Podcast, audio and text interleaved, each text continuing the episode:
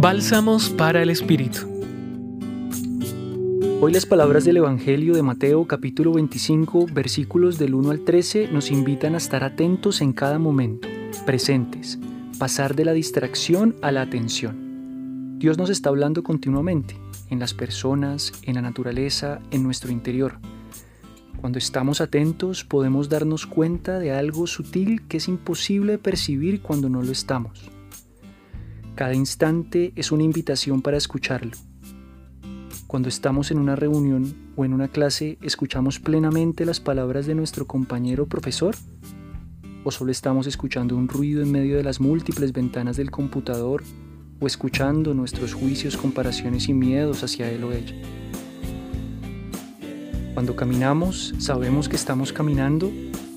Cuando estamos de pie, sabemos que estamos de pie.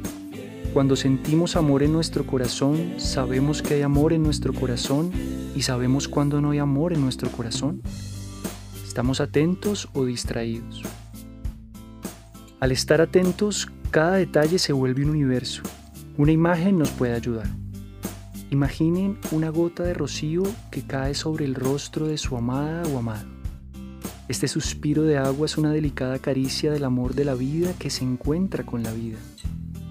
Así como esa gota de rocío, hay múltiples signos en cada instante. Por eso la invitación del Evangelio de estar atentos, porque no sabemos ni el día ni la hora en la que Dios nos muestra sus signos. Hoy los acompañó Carlos Felipe Prieto del Centro Pastoral San Francisco Javier de la Pontificia Universidad Javeriana.